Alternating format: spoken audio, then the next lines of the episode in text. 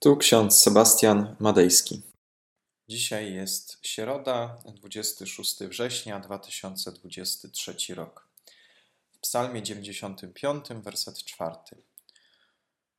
W jego ręku są głębokości ziemi, jego są szczyty gór. Oraz objawienie świętego Jana, 14 rozdział, 7 werset. Oddajcie pokłon temu, który stworzył niebo i ziemię i morze i źródła wód. Drodzy, w Psalmie 95 znajdujemy przede wszystkim ogromny podziw dla Boga, który ukształtował ziemię i górskie szczyty. On wyznaczył miejsce lądom i morzom. Osadził na niej, na ziemi człowieka i wszystko, co żyje. Jeśli prześledzimy poszczególne dni stworzenia świata, odkryjemy, że Bóg każdego dnia stwarza coś nowego. Każdy nowy element stworzenia jest skierowany po to, aby zapewnić człowiekowi bezpieczeństwo w przeciwieństwie do chaosu, który gdzieś człowiekowi nadal zagraża. Pierwsze słowa Pisma Świętego brzmią: Na początku Bóg stworzył niebo i ziemię, ale ziemia była bezładna i pusta, natomiast Duch Boży unosił się nad powierzchnią wód. Zatem już na pierwszych stronach Biblii odnajdujemy Boże stworzenie i prowadzenie. Bóg oddziela ciemność od światłości, porządkuje bezład, chaos, zapełnia pustkę, oddziela wodę od lądów, dzień od nocy, nadaje wszystkiemu czas i miejsce. Zapełnia życiem morza, rzeki, oceany, zapełnia niebo ptactwem i daje pokarm zwierzętom, które chodzą po ziemi. W końcu Bóg stwarza człowieka, a następnie odpoczywa. Ze stworzeniem świata wiąże się pewien midrasz, Pewnego razu przyszedł do rabiego Akiby niedowiarek i zapytał go, kto stworzył świat. Rabbi Akiba odpowiedział, wszechmogący. Daj mi na to konkretny dowód, powiedział niedowiarek. Przyjdź jutro, to ci dam. Nazajutrz, kiedy ten niedowiarek zjawił się ponownie, rabi zapytał go: Powiedz mi, co masz na sobie? Ubranie, odpowiedział. A kto to zrobił? Zapytał rabin. Oczywiście krawiec. Nie wierzę ci, powiedział rabi Akiba. Daj mi na to konkretny dowód. A jaki to może być konkretny dowód? Czyżbyś nie wiedział, że krawiec robi materiał na ubrania i sam sporządza te ubrania? A czy byłbyś ty nie wiedział, że Wszechmogący stworzył świat? Dlaczego więc wątpisz w to? zapytał rabi. I niedowiarek odszedł od rabiego niezadowolony. Rabbi, rzekł do Akiby, jego uczniowie. A gdzież tu dowód konkretny? Na to rabbi Akiba odpowiedział: Dzieci moje, tak jak dom świadczy o tym, że ktoś go zbudował, tak ubranie świadczy o tym, że ktoś je utkał, a drzwi świadczą o tym, że stolarz je zrobił, tak świat świadczy o tym, że stworzył go wszechmogący Bóg. Faktycznie ta historia pokazuje nam, że stworzenie świata jest przede wszystkim w konkretnym celu. Jest wszechmogący Bóg, który nadaje wszystkiemu odpowiedni czas i miejsce. I my często jesteśmy skupieni na własnej pracy, zapominamy, że wszystko, co posiadamy, zawdzięczamy innym zawdzięczamy koniec końców samemu wszechmogącemu Bogu.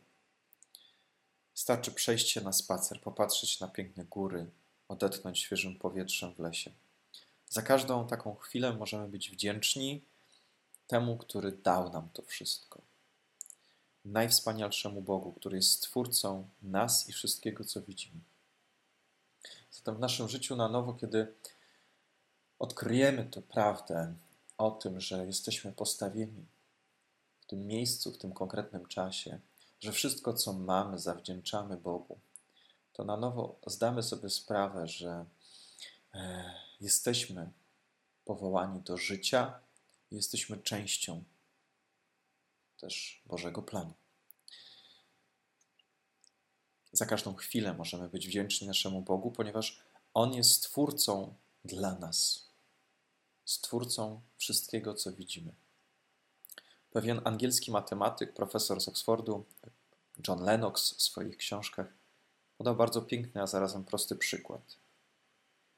Ciocia Matylda zrobiła ciasto. Możemy je badać, sprawdzić, jak wyglądają warstwy tego ciasta. Jednak tylko ciocia Matylda zna przepis. I faktycznie tak samo jest ze stworzeniem świata. Możemy badać świat, brać go pod lupę, spoglądać na gwiazdy z coraz lepszym sprzętem, badać poszczególne warstwy Ziemi. Jednak nie wiemy, jak ten świat został stworzony. Wiemy tylko tyle, że jest bardziej skomplikowany niż jesteśmy w stanie to pojąć. A zarazem jest piękny, zarazem jest logiczny, poukładany. Albert Einstein stwierdził, że to, że pojmujemy świat, jest niepojęte.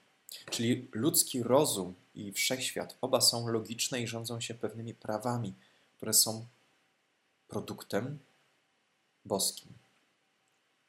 Jeśli świat został ukształtowany prawami fizyki, to kto ustanowił te prawa? Dlaczego one są logiczne? Dlaczego współgrają z naszą logicznością z naszą umiejętnością obliczenia tej czy innej kwestii? Dlaczego te prawa fizyki są racjonalne? Dlaczego świat nie jest chaosem, a zamiast tego jest logiczny i złożony? Dlaczego coś jest, jeśli równie dobrze mogłoby tego nie być? Nad tymi pytaniami głowią się filozofowie, naukowcy wszystkich wieków. Jednak my, jako ludzie wierzący, klękamy z podziwem przed tą tajemnicą i ufamy, że Bóg, który nas stworzył, który dał nam odzienie, który dał nam dom, który dał nam wszystko to, co mamy, stworzył i nas i zbawia nas. Przyjmuje do siebie na nowo. Daje nam swoje słowo, które jest prawdą, które nam wskazuje odpowiedni kierunek w naszym życiu. Abyśmy nie pogrążali się w chaosie, ale zamiast tego, abyśmy odnajdywali Słowo Boże. Dlatego z wdzięcznością możemy śpiewać pieśń 651. W Twoich rękach, Panie, przeżyć radość chcę. Twoja hojność obdaruje mnie. Nowe życie w Tobie, nowej drogi cel, wszystko otrzymałem z łaski Twojej. Chcę być bliżej Ciebie, Zbawicielu mój, wielbić Cię modlitwą czynem swym. Chcę wyśpiewać światu wielką dobroć Twą, by słońce oświeciło duszy mrok. Drodzy, tego Wam i sobie życzę, aby w tym świecie pełnym chaosu i niesprawiedliwości, abyśmy odkrywali Boże Słowo, które, które stwarza nas na nowo, które kształtuje nas, które nadaje nam sens i cel w życiu. Amen.